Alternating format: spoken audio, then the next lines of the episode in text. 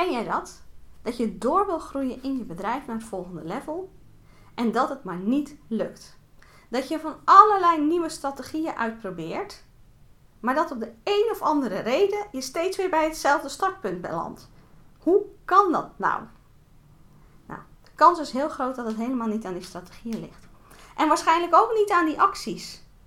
Maar het probleem ligt waarschijnlijk, en hoe zeg ik dat nou aardig, bij jou. Welkom bij de Hilde Rad podcast. En in deze aflevering wil ik het met je hebben over geldarchetypes. Want het feit dat jij blokkeert op bepaalde acties of steeds niet het resultaat haalt uit bepaalde acties, dat ligt bij jou.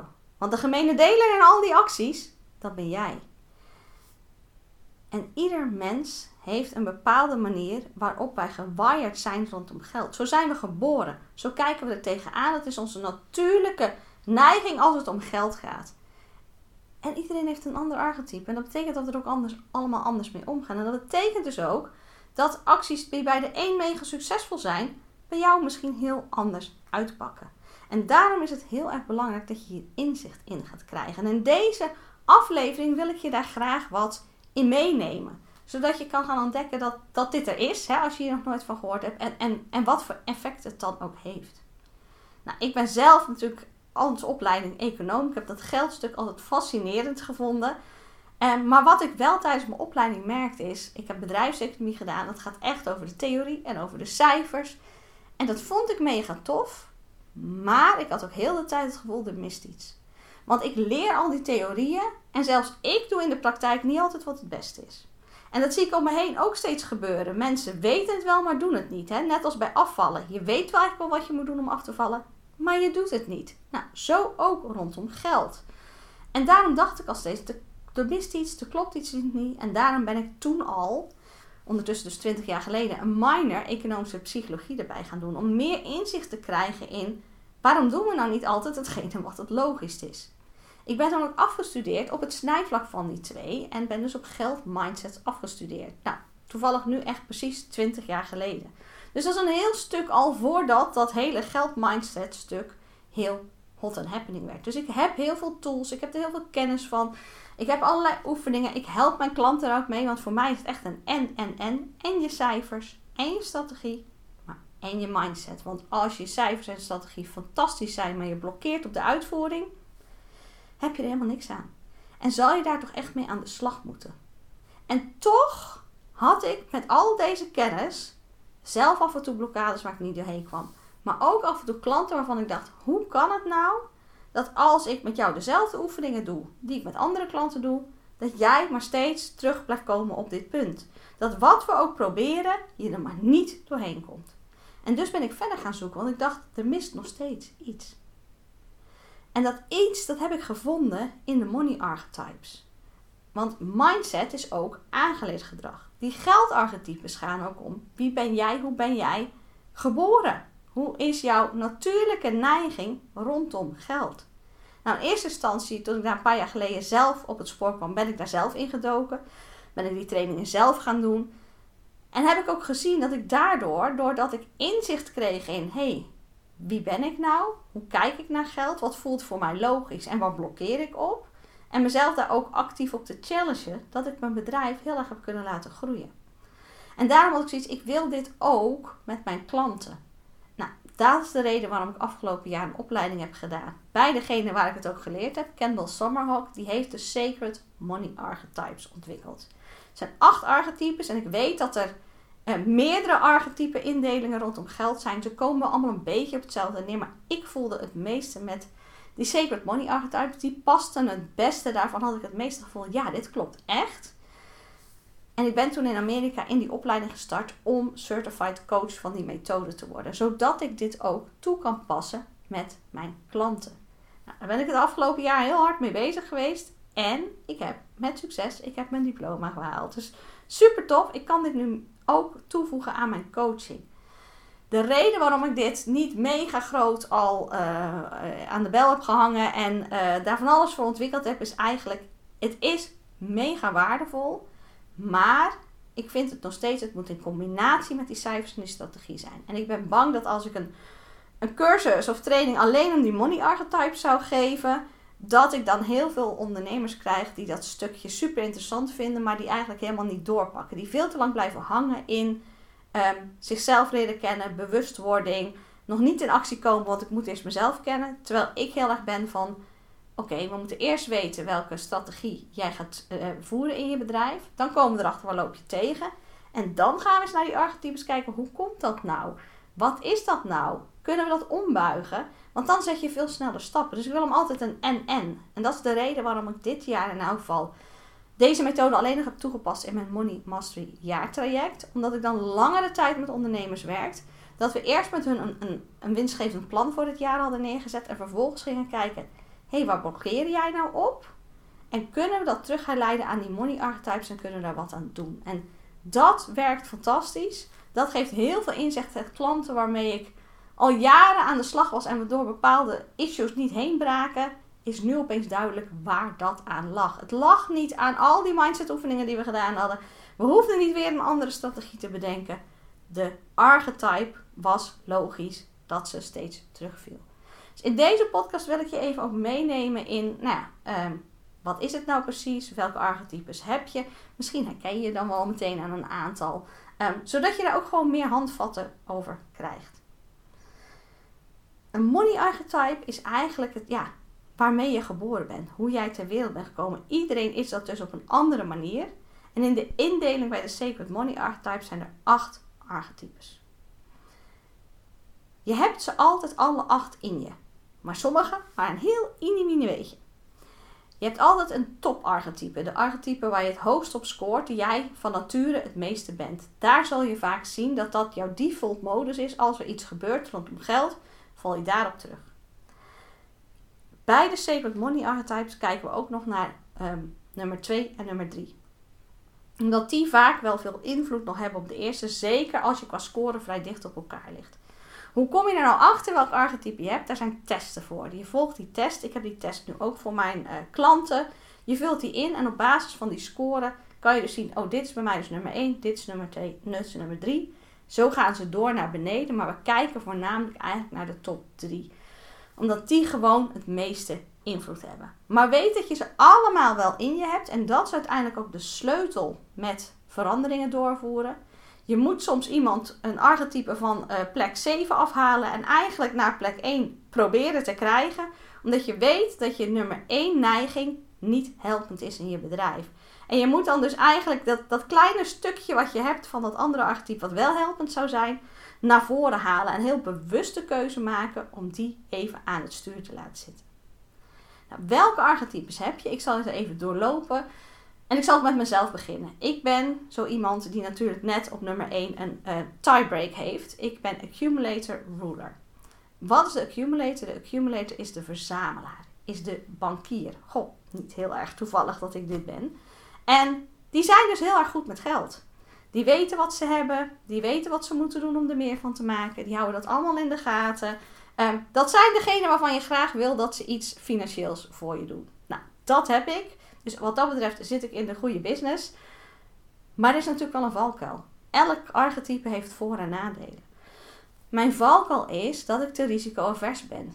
Ik bereken alles door. Ik zie al uh, de voor's en uh, tegens. En, en daardoor duur ik er te lang over om een beslissing te nemen.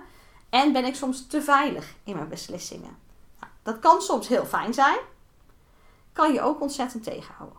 Dus dat is niet altijd een handige als je snel wil groeien met je bedrijf. Um, accumulators zijn ook hele betrouwbare types. Zijn ook de types die heel goed zijn in structuren, processen, systemen. Dat is waarschijnlijk waarom ik ook zo goed ben in strategie neerzetten voor mijn klanten. Maar je ziet bij accumulators niet alleen bankiers, maar bijvoorbeeld ook mensen die organizer zijn. Hè? Dus uh, ge, uh, beroepen waar je ook goed die structuur op hebt. Of mensen die iets technisch doen. Hè? Die bijvoorbeeld uh, websites bouwen of academisch. Daar is het ook voor nodig. Of, of die coderen om hele goede structuren te hebben. Daarnaast ben ik ook ruler. En de ruler, dat is de imperiumbouwer. Dat is degene die veel verder wil. De harde werker ook wel. Hè? We, we hebben wel de neiging om heel hard te werken om alles neer te zetten.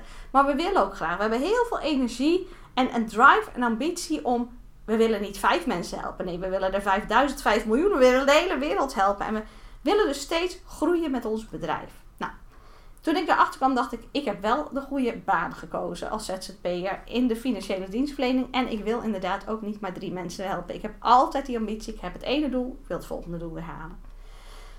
Een ruler zie je dus ook heel veel terug onder de ondernemers. Dat zijn mensen die ergens voor gaan staan, die bereid zijn er hard voor te werken en die steeds meer impact willen maken. Het is dus een hele goede om te hebben als je veel meters wil maken. De keerzijde is dat dit de types zijn die zichzelf complete burn-out inwerken. Omdat als we ons doel gehaald hebben, dan vieren we geen feestje. Dan denken we alleen maar, oké, okay, volgend doel, we gaan weer door, we gaan weer door. En ze soms ook zo hard werken dat ze niet meer oog hebben voor de makkelijkere manier waarop het allemaal zou kunnen gaan.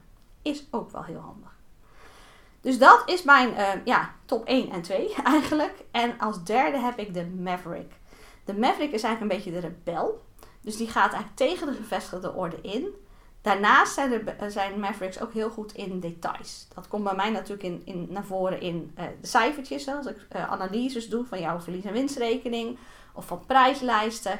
Ik kan heel goed wat in detail daarin kijken. Um, maar ik, ik kan er ook absoluut niet tegen als ik een baas boven me heb. Ik heb natuurlijk een tijdje in uh, de uh, corporate wereld gewerkt.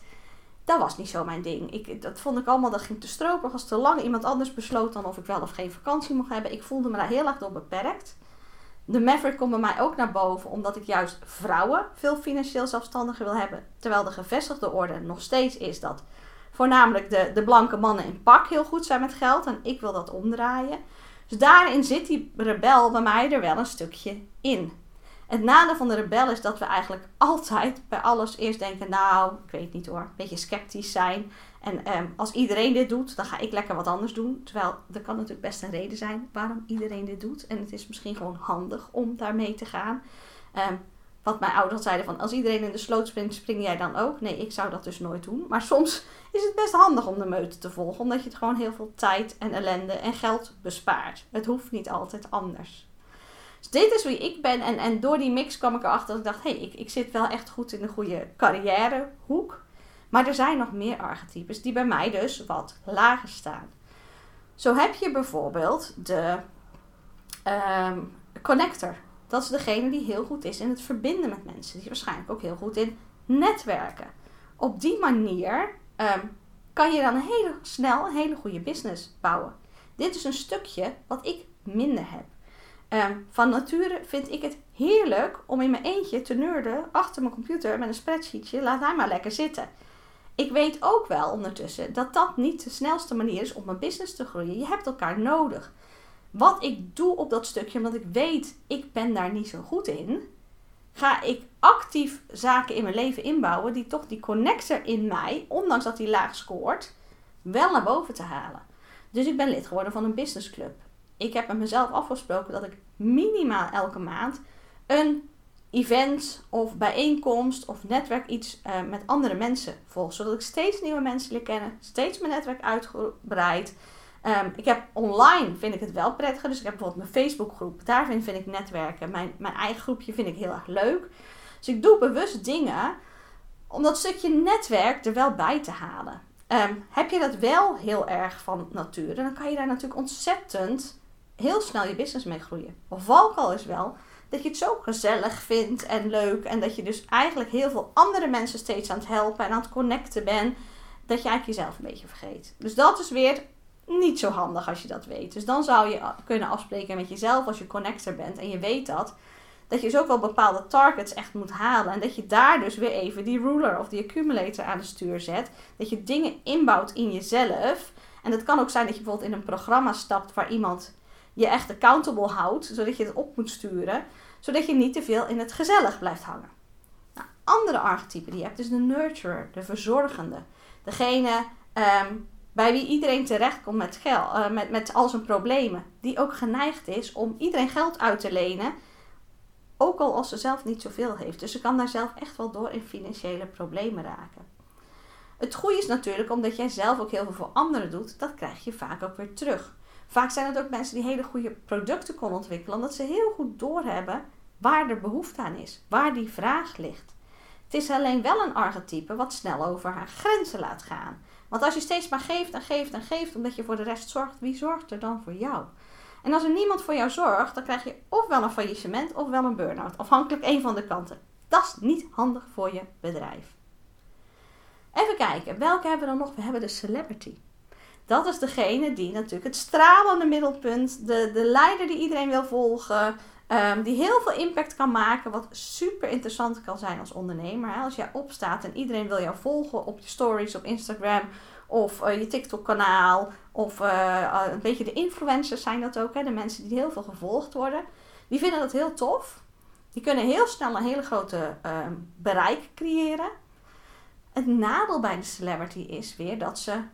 Je moet ze laten stralen. Maar al dat andere werk wat er omheen zit, eigenlijk het uitvoerende stukje, daar houden ze niet van. Daar zijn ze ook niet zo van. Hè. Dat is eigenlijk het werk wat achter de schermen moet gebeuren.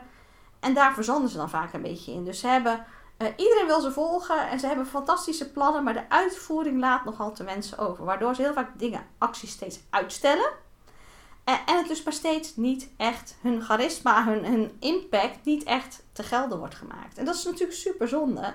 Want op het moment dat je dat weet van jezelf, kan je er natuurlijk een hele goede V A of ander ondersteunend personeel onder zetten, die voor jou acties opneemt waar jij echt niet goed in bent. Dat jij wel iets fantastisch bedacht hebt en je hebt allemaal mensen geenthousiasmeerd om mee te doen.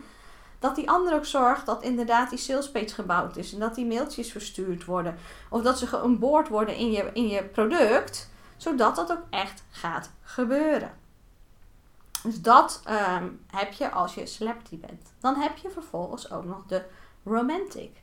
De romantic is echt een levensgenieter. Die um, vindt geld eigenlijk, eigenlijk niet belangrijk, maar het moet er wel zijn. Want ze wil alle mooie dingen in de wereld hebben. Ze wil van het nu genieten. En dat is iets waar bijvoorbeeld een ruler accumulate als mij echt wel wat meer van mogen hebben. Want ik ben als ruler gewend om altijd door te knallen. Ik zie altijd weer een nieuw doel. Ik zie altijd weer... Terwijl ik ook mag denken, hé, hey, het zonnetje schijnt vandaag. Ik heb eigenlijk alles wat echt af moest is af. Ik ga lekker naar buiten. En daar challenge ik mezelf ook op. Omdat ik weet dat mijn natuurlijke neiging is om gewoon nog maar even door te gaan. En dan knallen we nog een avondje door. En dan knallen we nog een weekendje door. Want het is allemaal leuk. En ik heb heel veel te doen. En ik heb een enorme impact te maken. En die romantic, die kan dat gewoon. Die kan de boel de boel laten. En gewoon heerlijk gaan genieten.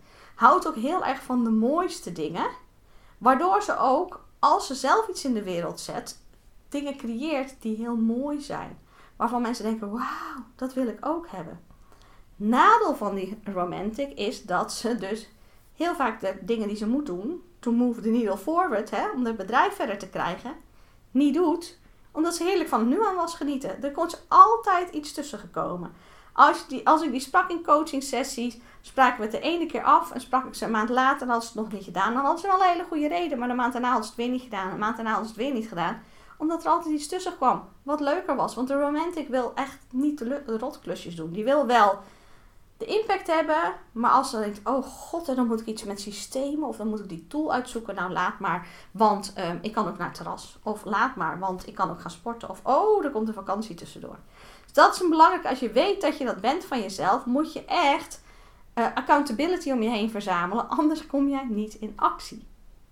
En de laatste archetype is er, dat is de alchemist. Dat is de alchemist, is degene die natuurlijk alles in goud kan gaan veranderen. Dat zijn de mensen die hele fantastische ideeën hebben. Die echt ideeënmachine zijn, dus het is niet maar één idee, dat gaat maar door en dat gaat maar door. En het zijn ook degenen die um, moeite hebben om daar geld voor te vragen. Die zijn vaak wereldverbeteraars, kunnen een hele movement op gang zetten, maar geld is voor hun ondergeschikt. Terwijl als ze gaan leren hoe ze met die ideeën wel geld kunnen krijgen, verdienen ze veel meer en kunnen ze veel meer ideeën in de wereld zetten. Want je hebt geld nodig om die ideeën groter te verspreiden, om dat in de media te krijgen of om daar reclames voor te kunnen doen of wat dan ook. Om het groter te krijgen is er nou eenmaal geld nodig. Dus als een alchemist zich toe gaat laten staan om met de ideeën die ze hebben geld te verdienen, wow, dan kan er heel wat gebeuren. Het nadeel is alleen dat ze dat niet van nature doet. Die wil iedereen helpen, die heeft fantastische ideeën, die wil alles in de wereld zetten. En gaat ook van het ene idee naar het andere, zonder dat er heel veel uitvoering aan komt. En dat is natuurlijk zonde. Als je nou interesse hebt in die money archetypes, stuur me even een D M'tje. Ik heb daar namelijk een test voor die je kan doen, zodat je erachter komt, hé, hey, wie ben ik nou? Hè? Wat is nou mijn grootste archetype? Zoals ik al zei, ik heb daar helemaal geen uh, losse cursus op dit moment voor. Misschien ga ik die toch nog ontwikkelen, ik ben er nog niet over uit. Maar ik vind het heel belangrijk dat je dit, deze kennis in combinatie met jouw bedrijf, jouw, wat jij wil verkopen, jouw plan, jouw strategie inzet. Omdat je dan heel specifiek kan kijken, waar zitten nou de valkuilen in mijn bedrijf en waar ga ik op blokkeren gezien de archetype die ik ben. En wat moet ik nou doen? Welke archetype moet ik nou eigenlijk naar boven halen? Hè? Hoe kan ik dat organiseren in mijn leven? Zoals ik zeg, ik ben niet zo goed in dat connectorstuk. Ik, ik zou echt in mijn eentje heel lang kunnen zijn. Dus ik organiseer sp- speciaal dingen in mijn leven en in mijn business. Zodat ik achter die computer vandaan heb. Dat ik onder de mensen ben. Want als ik er ben, vind ik het echt leuk. Maar ik moet altijd een drempel over. Dus ik word actief lid van clubs. Zodat ik daar naartoe moet. En zo kan jij ook dingen om je heen verzamelen die jouw zwakke punten naar boven halen. Dus mocht je daar interesse in hebben, stuur me gewoon even een D M'tje op Instagram van hey Hilde, ik wil daar meer over weten. Op dit moment is de enige plek waar je het kan krijgen is mijn jaartraject. Daar doen we het sowieso. Dus ben jij een gevorderde ondernemer um, en wil jij nog veel verder doorgroeien? Neem dan contact met mij op, want de deuren daarvan zijn nu geopend vanaf deze week. We starten één november. Mocht je dit nou op een heel ander tijdstip horen, kan je me altijd een bericht sturen, kan je op de wachtlijst voor de volgende keer. Uh, want ja, het is een jaartraject, dus dat heb ik maar één keer per jaar. Um, ik hoop je nou van weer heel veel inzichten te hebben gegeven, zodat jij um, weet wat het is. Weet dat dat eronder kan liggen op het moment dat je nu steeds je doelen niet bereikt en steeds maar niet naar dat volgende level komt. En um, nou ja, deel de aflevering als je er veel aan hebt gehad en zegt meer mensen moeten dit weten. Als je daar een andere vraag over hebt of wil reageren, stuur me even een D M'tje of een mailtje. Abonneer je op uh, mijn uh, podcast, zodat je elke week de nieuwe aflevering krijgt en er meteen kan horen. En uh, ja, heel graag tot de volgende aflevering.